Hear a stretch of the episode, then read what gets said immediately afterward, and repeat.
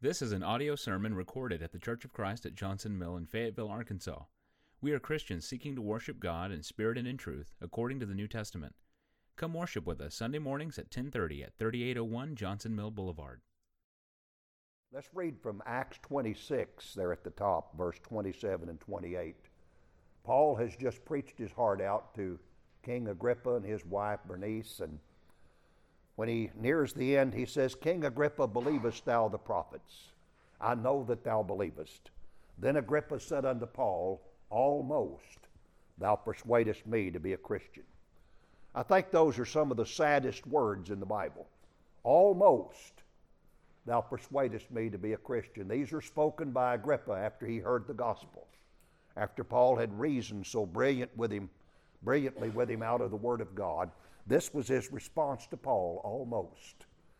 And I'm sure it broke Paul's heart because later he will tell him that he wished that he were, were not all just almost, but altogether such as Paul was.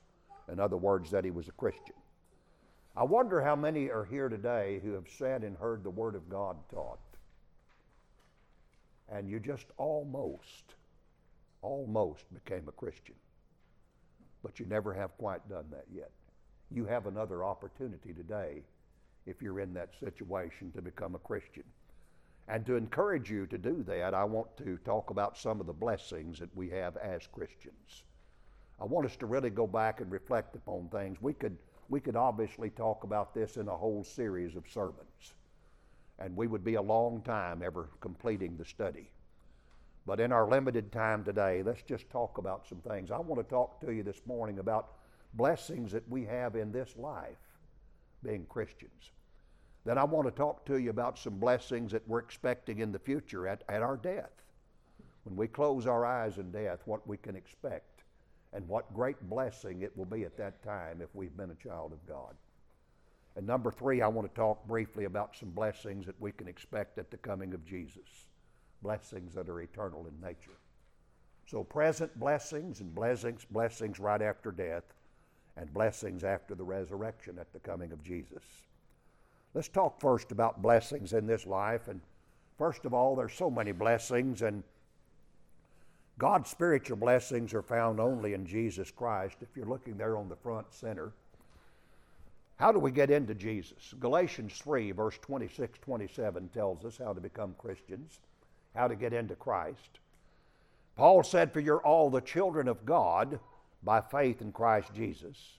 For as many of you as have been baptized into Christ have put on Christ. So faith in Jesus and baptism into Christ is how we get into Him. And if we're in Christ today, there are great blessings in Him. In fact, in Ephesians 1 and 3, we learn that all spiritual blessings are found in Jesus, nowhere else. Paul said, Blessed be the God and Father of our Lord Jesus Christ who hath blessed us with all spiritual blessings in heavenly places in Christ. All of God's blessings, spiritually of nature, are found in Jesus and they're not found anywhere else. Outside of Him, we don't have these things. But in Jesus, we have every spiritual blessing God has.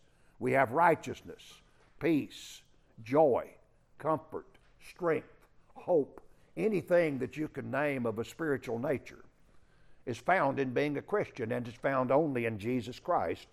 And we get into Him through faith and by being baptized into Him. And if you're in Christ this morning as a Christian, then you have all of God's spiritual blessings. Secondly, in Acts 4, verse 11 and 12, another blessing in Christ in being a Christian is salvation. Peter was speaking to the Jews about Jesus, and he said to them, This is the stone which was set at naught of you builders which has become the head of the corner. Neither is there salvation in any other, for there is none other name under heaven given among men whereby we must be saved. There is salvation in Jesus and in no other. If you're a Christian today, you're saved. You have salvation from the sin that you've committed. In Romans 8 and 1, another blessing in Christ. Paul said, There is therefore now no condemnation to them which are in Christ Jesus who walk not after the flesh, but after the Spirit. So if you're in Christ today and a Christian, there is no condemnation. In other words, no one can come and condemn you for anything that you've said or done that they may know about, not even the devil. Not even Satan can come before God and say, You know, I remember the time so and so did this or said that. Because when we're in Jesus, when we're a Christian and those sins are forgiven, there is no condemnation to them which are in Christ Jesus. What a great blessing that nothing can be done to condemn you and I if we're in Christ faithfully. In Ephesians 1 and 7, he names another blessing, and that is redemption and forgiveness. Speaking of Christ, Paul said, In whom we have redemption through his blood, the forgiveness of sins, according to the riches of his grace. So in the Lord, we have redemption, we have salvation, we have the forgiveness of our sins there. All of these things we enjoy presently in Christ in being Christians. All spiritual blessings, salvation, no condemnation, redemption, forgiveness. We could go on and on listing things that are found in Jesus Christ and nowhere else. And then there are the blessings of a Christian home. I look around here this morning and I see some young married couples. I see some couples that are dating that likely will marry. I see some of you already married and already uh, with a family and raising children, and so there's a variety of different kinds of folks here today. And that's good because we can talk about the blessings of being a Christian in regard to the Christian home. There's nothing like having a Christian companion. There's nothing like having a Christian home. I was thinking as I was sitting there this morning during the song service, even, I was thinking about Jared and Caroline sitting kind of behind me there and thinking about how they had had been married, but they've obeyed the gospel and now they're Christians. And I'm sure they would tell you it's made an impact on their home. That they're different people than they used to be, even though they were perhaps always in love with each other and, and had a nice relationship with each other. I'm sure being Christians has made that better, as it should. And some of these young ones here today will soon be taking a Christian companion, and, and so it's wonderful to have a Christian home. And that's one of the blessings of being a Christian. We have an opportunity to pick a good mate, a companion, one that shares our ideas and one that shares our values and our morals and our beliefs and doctrines. In Ephesians 5, verse 22 to 33, the Bible says a lot about husbands and wives, and I'm not going to comment a lot on these verses, but I do want to read them to remind us of some things that are said here. Paul said, Wives, submit yourselves unto your own husbands as unto the Lord. For the husband is the head of the wife, even as Christ is the head of the church, and he is the Savior of the body. Therefore, as the church is subject unto Christ, so let the wives be to their own husbands in everything.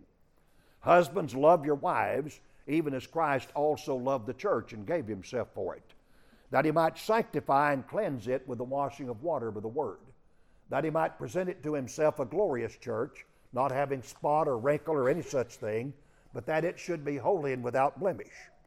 So ought men to love their wives as their own bodies. He that loveth his wife loveth himself.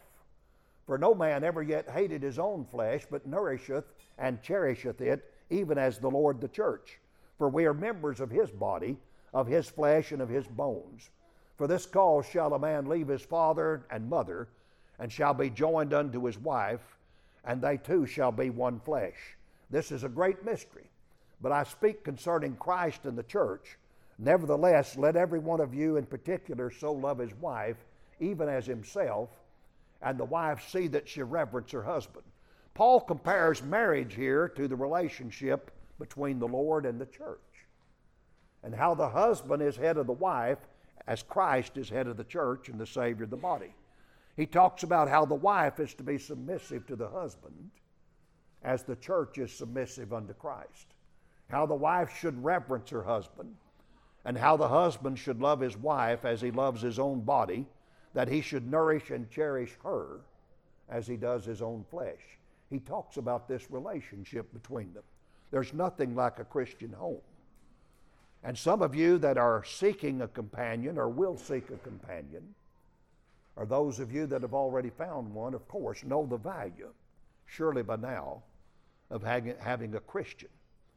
Of if you're a young lady here today, of having a husband that will love you just like Jesus loves the church. Think about that. that would lay down his life for you. And not only die for you, but loves you just like he loves his own body, that will nourish you just like he nourishes and cherishes his own flesh. This is the relationship that the Christian has in the home. And then, uh, young young men, think about think about a wife that submits to your loving rule, like the church is subject to Christ. A woman that will submit to you, that will reverence you and respect you, and treasure you as her husband. Think about that kind of relationship. You see, there are a lot of marriages today that are that are just they're just horrible. The situations in, them are horrible. The people that are in them are, are just miserable. And if you're in a bad marriage, there's really nothing much worse on earth. Look at Proverbs 21 19. The Bible says it's better to dwell in the wilderness than with a contentious and an angry woman. Now, that's true. That's true. Of course, it's true first because the Bible says it. But if you've got a good marriage, it's heaven on earth, and if you've got a bad one, it's hell on earth, and it really is. And a person, as Solomon says, is better to go live in the wilderness all alone than to try to live with an angry and contentious woman. And I assume that it's that way with an angry and contentious man, that you're better off. You're better off going south of Fayetteville here and getting down in these mountains and just wandering off in the woods and down there in the wilderness and living all by yourself. I assure you, you'll, you'll have more peace and contentment than you will with an angry and contentious partner. And so, one of the great blessings is that we can have a, a Christian home. It's also a blessing when it comes to the children, in nurturing them, in raising them, in disciplining them. When we have someone that believes in following the Lord's ways, and when we're like minded with our companion, in how we treat our children and how we raise them and nurture them and discipline them. The Bible tells us here in Proverbs 22 and verse 6 train up the child in the way that he should go, and when he is old, he will not depart from it. And it's good to have a couple that believes in the Lord and in his ways and in his word and see them pulling together and see them like minded in how they're training and raising their kids because they're going to raise a lot better children that way. They're going to know when to discipline and how to discipline. Notice some passages here. Notice Proverbs 23, verse 13 and 14. The Bible says, Withhold not correction from the child, for if thou beatest him with the rod, he shall not die. Thou shalt beat him with the rod and shalt deliver his soul from hell. The last time I looked, there are no vital organs back here. And so when we whip a child back here and when we spank their bottom, we don't endanger their life. In fact, we save their soul. The Bible says we deliver them from hell. And when the Bible speaks of beating a child, it's not talking about child abuse. It's talking about proper discipline. And you know, you can over discipline and you can under discipline a child. And you that are parents, I'm sure, have, have prayed many times for wisdom to know just exactly what you need to do when a child is unruly. Because you can beat them too much. You can over discipline and you can make them angry. And you can fail to discipline them, discipline them enough and properly. And you can ruin them in that way.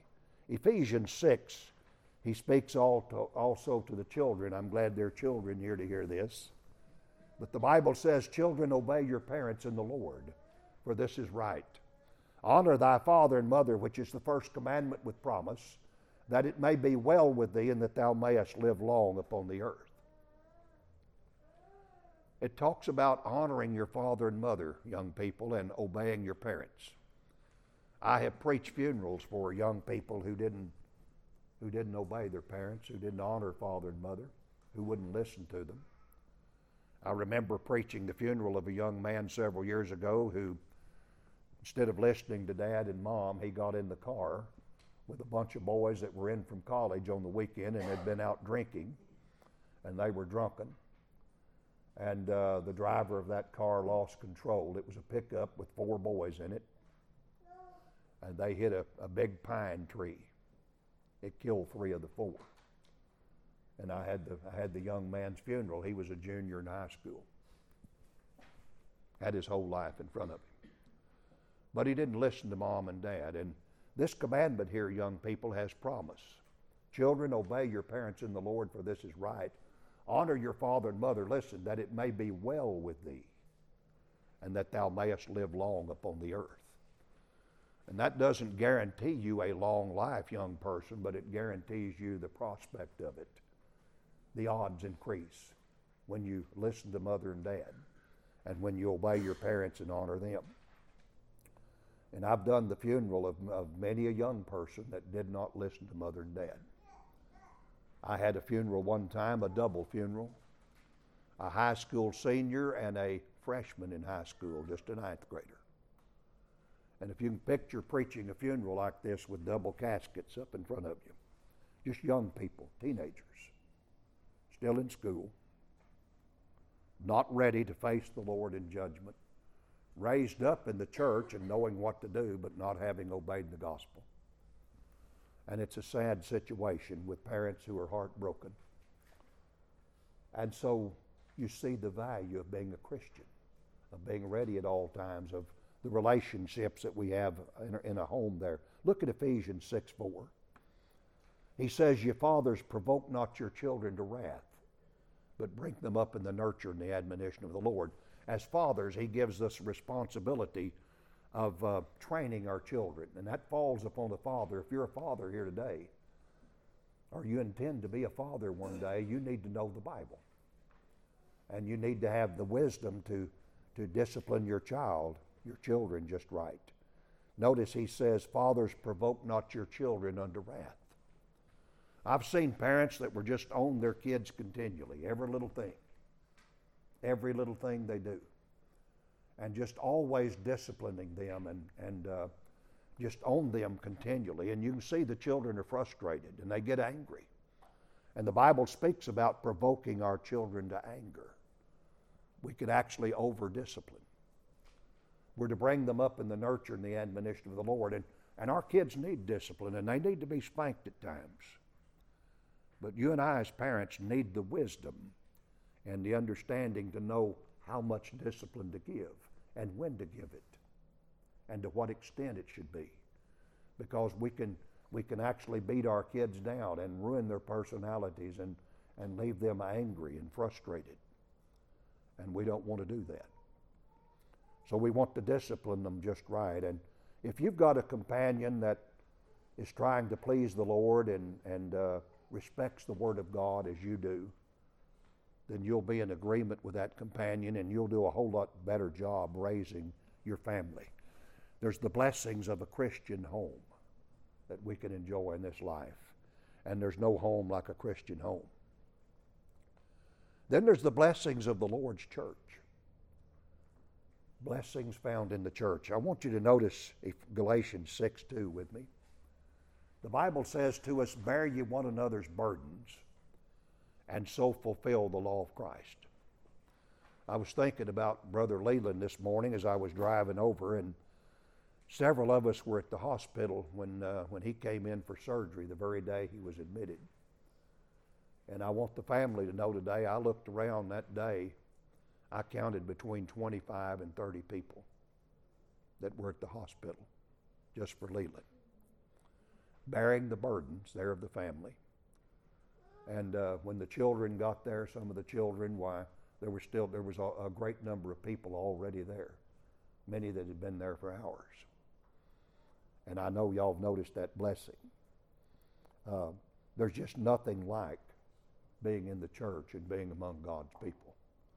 And when we've got problems and when we've got needs and we need somebody to talk to and some counsel and advice, there's nothing like being a Christian and having Christians. In the assembly, let's notice that. There are blessings of that. Hebrews 10, verse 24 and 25. The Bible says, And let us consider one another to provoke unto love and to good works not forsaking the assembling of ourselves together as the manner of some is, but exhorting one another, and so much the more as you see the day approaching. How valuable is the church today? How valuable are these assemblies when we can gather and we can encourage and provoke each other to love and to good works to set examples in front of each other, to sing to each other and teach and admonish in these songs, to lift up prayers to God together. There's nothing like being in the assemblies, to get knowledge of God's Word and uh, comfort from it and strength from it and encouragement from it. There's nothing like the blessings that we gain from being in the assemblies. And these people today that, that lay out and do not go to church, I, I don't know how they conduct their lives. I don't know how they get by sometimes. There's nothing like going to church and being in the assemblies. There's nothing like being a Christian when you need help. Let's look at Acts 2 in verse 41 to 47. We read here of the early church, the first day it was established. When Peter first preached the gospel, 3,000 people obeyed and were added to the church. And the Bible says in Acts 2 and 41 then they that gladly received his word were baptized. And the same day there were added unto them about 3,000 souls. And they continued steadfastly in the apostles' doctrine and fellowship, and in breaking of bread and in prayers. And fear came upon every soul, and many wonders and signs were done by the apostles. And all that believed were together and had all things common, and sold their possessions and goods, and parted them to all men, as every man had need. And they continuing daily with one accord in the temple, and breaking bread from house to house, did eat their meat with gladness and singleness of heart, praising God and having favor with all the people. And the Lord added to the church daily such as should be saved. These are interesting verses. These early Christians continued steadfast in the apostles' doctrine, in fellowship, in breaking of bread, in prayers. We read that, that some of them sold their possessions and parted them to all men as every man had need. We've seen that here just recently among those that are in this very assembly today, for example. Some of you, when you, when you came up to check on loved ones, were provided lodging. And so I was uh, noticing the other day at the hospital when we were with Jill, several individual Christians were there to comfort her. But some of them handed her money, knowing that she was going to have to have meals and be there for Leland around the clock and such things, and that there were people in the family to feed. And so they just took their possessions and they shared willingly with her. Zach and Susan have lost their house recently in a tornado. And the church shared with them some of the material resources that we have in order that they might have a little easier time getting through things. They will tell you about the, the burdens that people help bear, that the work that's been done out there on their place for them and in times when they really needed it. There's just nothing like being a Christian. There's nothing like the church. Nothing like brothers and sisters in Christ. Um, and I don't mean to embarrass or, or humiliate anyone, but Ricky and Robbie just recently have had needs. And they'll tell you this. And they, uh, Rick's not been able to work, and they've had problem getting uh, uh, money to just to get by. And so someone paid their rent recently, most of the rent that they owed this month. And when they had to go this week to Oklahoma City for treatment at the doctor, money was given to them for travel and for meals and, and where they would have the things that they needed. That's just the blessings of being a Christian. That Christians can share their, their blessings with each other when we have problems. And all of us have times when we just need a helping hand. We don't need somebody to put us on welfare. We need a lift. We need some help right then. And thank God we have the church. There's nothing like being a Christian. And I don't know what I don't know what people do without the church. I don't know what they do in their life without being a Christian, without being around people like minded who literally love them and care for them, who will listen to them when they have burdens and problems and talk to them and give them advice and counsel and study with them and encourage them. And when they're down and out on their luck and they need financial help, who will open up and generously give from their heart to them. There's nothing like being a Christian. And folks, I've just, I've just scratched the surface. These are blessings in this life. We talked about blessings in Christ, how that in Christ there's all spiritual blessings, there's salvation and no condemnation and redemption and forgiveness, the value of the Christian home with wife and husband and children. We've talked about blessings of the church in bearing burdens in the assemblies and in helping one another when that help is needed. But there's also another value of being a Christian, and that's the value of being a Christian when death comes. And all of us are going to die. And one day our eyes will close in death and we'll fold our hands. And this life will be over. And there's such great value then in being a Christian. Revelation 14 and 13. John said, I heard a voice from heaven saying unto me, Write, Blessed are the dead which die in the Lord from henceforth. Yea, saith the Spirit, that they may rest from their labors, and their works do follow them. What's going to happen when you and I die? When our soul leaves our body, what's going to happen to us?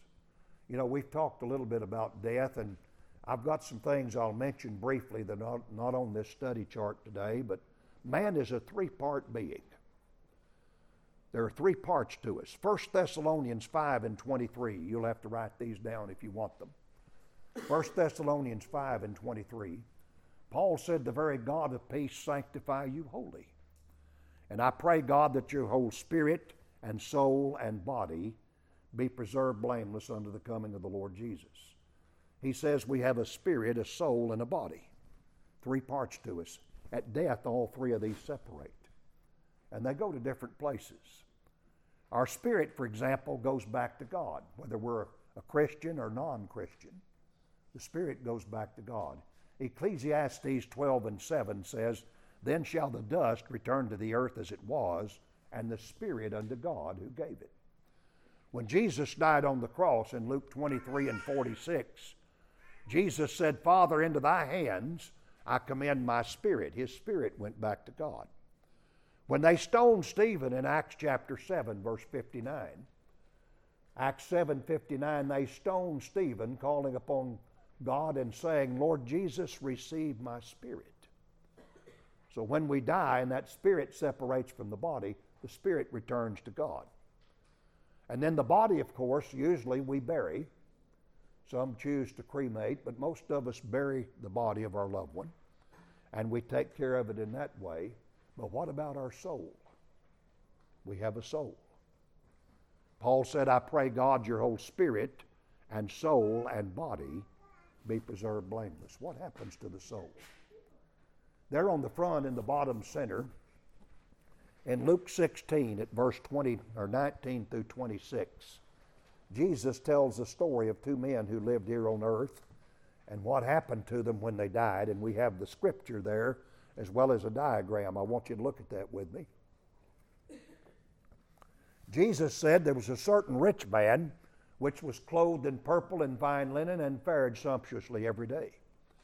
And there was a certain beggar named Lazarus, which was laid at his gate full of sores, and desiring to be fed with the crumbs which fell from the rich man's table. Moreover, the dogs came and licked his sores. And it came to pass that the beggar died and was carried by the angels into Abraham's bosom. The rich man also died and was buried. And in hell he lift up his eyes, being in torments, and seeth Abraham afar off and Lazarus in his bosom. And he cried and said, Father Abraham, have mercy on me, and send Lazarus, that he may dip the tip of his finger in water and cool my tongue, for I'm tormented in this flame. But Abraham said, Son, remember that thou in thy lifetime receivest thy good things, and likewise Lazarus evil things, but now he is comforted and thou art tormented. And beside all this, between us and you, there is a great gulf fixed, so that they which would pass from hence to you cannot, neither can they pass to us that would come from thence. Jesus pictured two men here on earth. One of them is a rich man, clothed in purple and fine linen, who fares sumptuously every day, and the other is a beggar full of sores and laid daily at the rich man's gate, just begging for crumbs that might fall from his table. He talks about the death of these men. And notice that when the beggar died, verse 22, he was carried by the angels to Abraham's bosom. This is a place in Hades where the soul goes. The Lord called it Abraham's bosom. It's a place of comfort where God's people are. And if you and I are a Christian, it doesn't matter. Whenever death comes, angels come. And they bear our soul over across the way to this beautiful place. It's a wonderful place. And in this place are all of God's people. Over there in this place called Abraham's bosom, right now in Hades, are the souls of all of those that have served the Lord. Over there is righteous Abel, the ark builder Noah, Abraham, Moses, David, Samuel, and all the prophets. There's John the Baptist, there's the apostles. There are people that you and I have known in this life that we've sat and worshiped with that have served our Lord faithfully, and now they're over there in that place of comfort because they were Christians. What if we're not Christians? What if we're not children of God? Look at the rich man in this story. Verse 22, read it again. It came to pass that the beggar died and was carried by the angels into Abraham's bosom. The rich man also died and was buried, and in hell or in Hades he lift up his eyes, being in torments, and seeth Abraham afar off and Lazarus in his bosom. And he cried and said, Father Abraham, have mercy on me, and send Lazarus, that he may dip the tip of his finger in water and cool my tongue, for I am tormented in this flame. This man, when he died, lifted up his eyes immediately in torment because he did not serve God. And you and I, if we're not Christians, when we die, will wind up in this very place of torment where this rich man has now been, perhaps for millenniums. He was in torment immediately after death.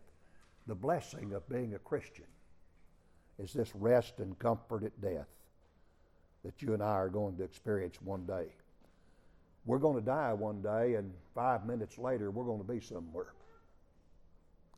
While they're conducting our funeral service, while they're saying this or that about us, our soul's going to be someplace. And we won't be hearing the songs and we won't be hearing the message that day. We won't hear the obit read. We won't hear the eulogy. We won't see the pictures up on the screen that they might be showing of the family and of times that that person was here on earth. All of those things might be viewed and, and heard by those that have gathered, but not by us. And you and I will be in torment, or we be in comfort immediately. There's great value in being a Christian when we get ready to close our eyes in death. And if you're not a Christian yet, you need to think about that. Because that's going to happen one day. And then there are blessings that we want to notice that the Christian has at the coming of Jesus. And I'm going to look at three different categories. Number one's the resurrection. Now, all of us are going to have a resurrection. We're all going to rise from the dead. In John 5 28 29, Jesus said, Marvel not at this, for the hour is coming in the which all that are in the grave shall hear his voice and shall come forth. They that have done good unto the resurrection of life, and they that have done evil unto the resurrection of damnation.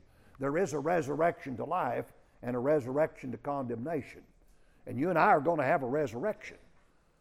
But the Christian has a glorious resurrection, a different resurrection, the consequences of it are much different than the sinner. In 1 Thessalonians 4, in verse 16 to 18, Paul said, For the Lord himself shall descend from heaven with a shout, with the voice of the archangel, and with the trump of God, and the dead in Christ shall rise first.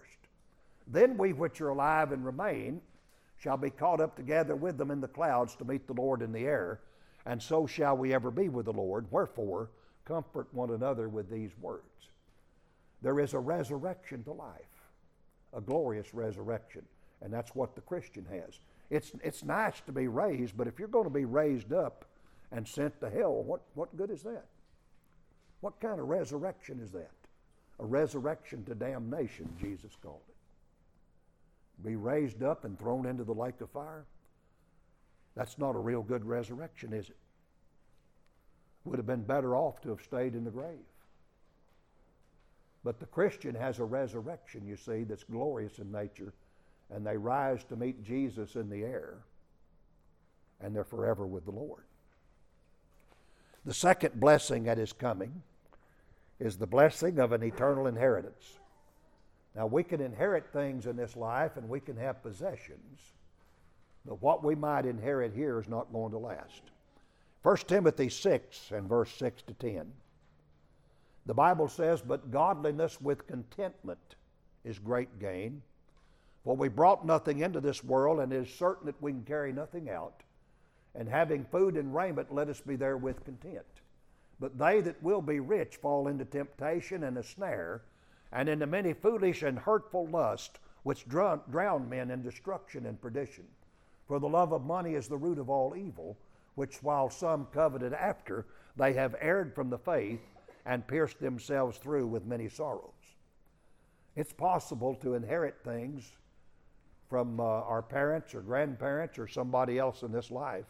Oftentimes people do that, but these possessions are not going to last.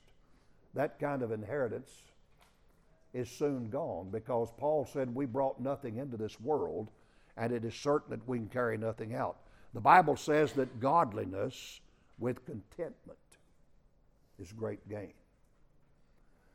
Every time I read that, I think about an old brother that lived over in Madison County on a on a mountaintop over there. He went to church at uh, the Ball Creek congregation over there, Brother Fred Burnett. And I used to go see old Fred, and he, he lived on this mountain top, and he was just dirt poor. You looked at his fields, and they were full of bitter weeds. There wasn't any good grass hardly in them. His old house was a, was a collection of different kinds of lumber, and it ran different directions, just any way to seal up cracks. Now, he had a nice wood stove in the winter, and it would run you out of there. It was so hot. But the old house probably didn't have any insulation. And uh, I was talking to Brother Fred one day, and he, he said, Pat, he said, I'm not a fool. He said, I, I knew when I moved up on this old mountaintop that the ground wasn't much good up here. And he said, I, I knew that the land would be a whole lot better down in the valleys and in the river bottoms. But he said, I've always been content up here. Always been content. You see, he had him some chickens and he milked him a cow and he, he had some bees and had honey and he raised a garden and he beat him out a nice little living up there on that old mountaintop and that old poor ground that wouldn't hardly grow wouldn't hardly grow the bitter weeds that was on it. But he's one of the most contented people I've ever met in my life, and he didn't have a dime hardly. Godliness with contentment is great gain. Probably a lot of people laughed at that old man. But Brother Fred lived way up into his 80s, if not into the 90s and all, and died a very contented person. And I know there are people about that uh, have beautiful homes and fine automobiles and nice clothing and such things as that. And I've seen a lot of them that are miserable. This old man had learned to be content. Godliness with contentment's great gain. We brought nothing into this world, and it's certain that we can carry nothing out. I've often said one day I'm going to be as wealthy as Sam Walton. Sam doesn't have a dime anymore. When he died, he left everything behind. When I die, I'm going to be just as wealthy as Sam. I'm going to leave everything behind. Death's a great equalizer. It strips every person of everything they've got, even your clothes. You might be buried in some clothes, but you're not taking them out of here.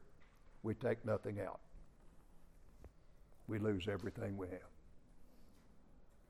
But if you're a Christian today, you're heir to an absolute fortune.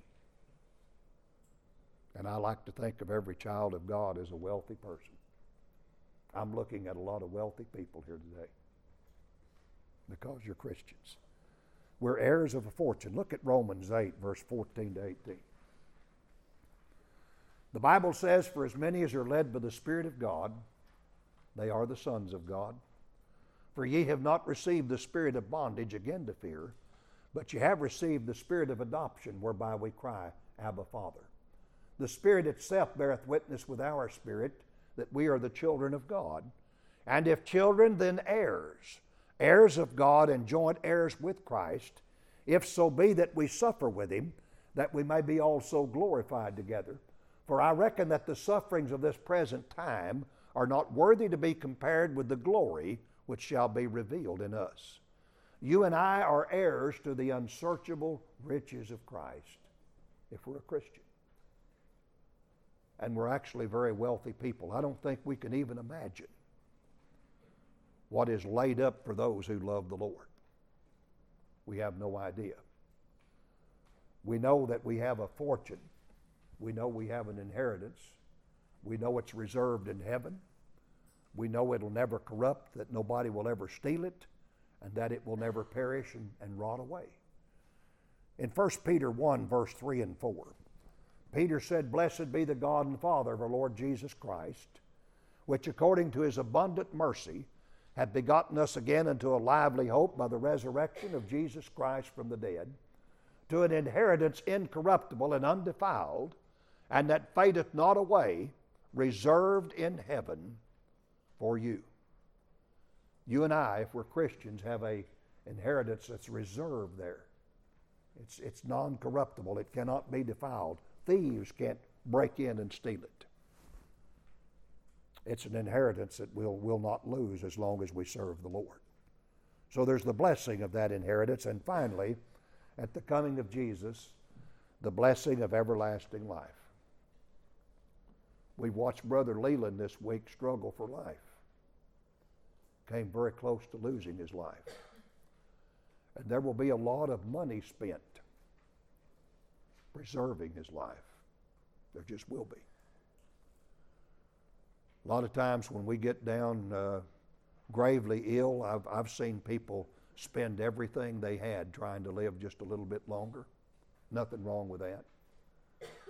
Folks will go borrow money trying to live just a little bit longer here on earth. We value life. We want to live. But when Jesus comes, we'll have life.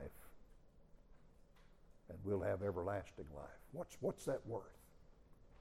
Matthew 25, verse 31. Christ said, When the Son of Man shall come in his glory and all the holy angels with him, then shall he sit upon the throne of his glory, and before him shall be gathered all nations. And he shall separate them one from another, as a shepherd divideth his sheep from the goats. And he shall set his sheep on the right hand, but the goats on the left. Then shall the king say unto them on his right hand, Come, ye blessed of my Father, inherit the kingdom prepared for you from the foundation of the world. We read in verse 46 that these shall go away into everlasting punishment, but the righteous into life eternal. How'd you like to live forever? We value life. We want to live. We give all that we have for just a few more months on this earth. We'll spend every dime trying to stay here longer. It's our nature. We want to live. When the Lord comes, if we're His and we're a faithful Christian, we'll enter into life everlasting. We'll never know pain heartache, sorrow, trouble, hunger, thirst. There'll never be anything trouble our hearts for the rest of eternity. And we'll live and live and live and live and just keep on living. That's the blessing of being a Christian. So we've talked about blessings in this present life, blessings at death, blessings at the coming of the Lord Jesus Christ. There's nothing like being a Christian. And I hope I've said some things this morning that if you're not a Christian, that you're not just almost persuaded that you need to be one, you're completely persuaded. And if you and I here are already Christians, I hope we value what we have that we see the, the, the benefit and the value of being a Christian and the blessings that we not only enjoy now, but that we'll have when we die and that we'll have when Jesus returns to this earth. We hope you enjoyed this teaching from God's Word. To receive new sermons each week, subscribe on Google Play Music, iTunes, Spotify, and like us on Facebook. Thanks for listening, and God bless.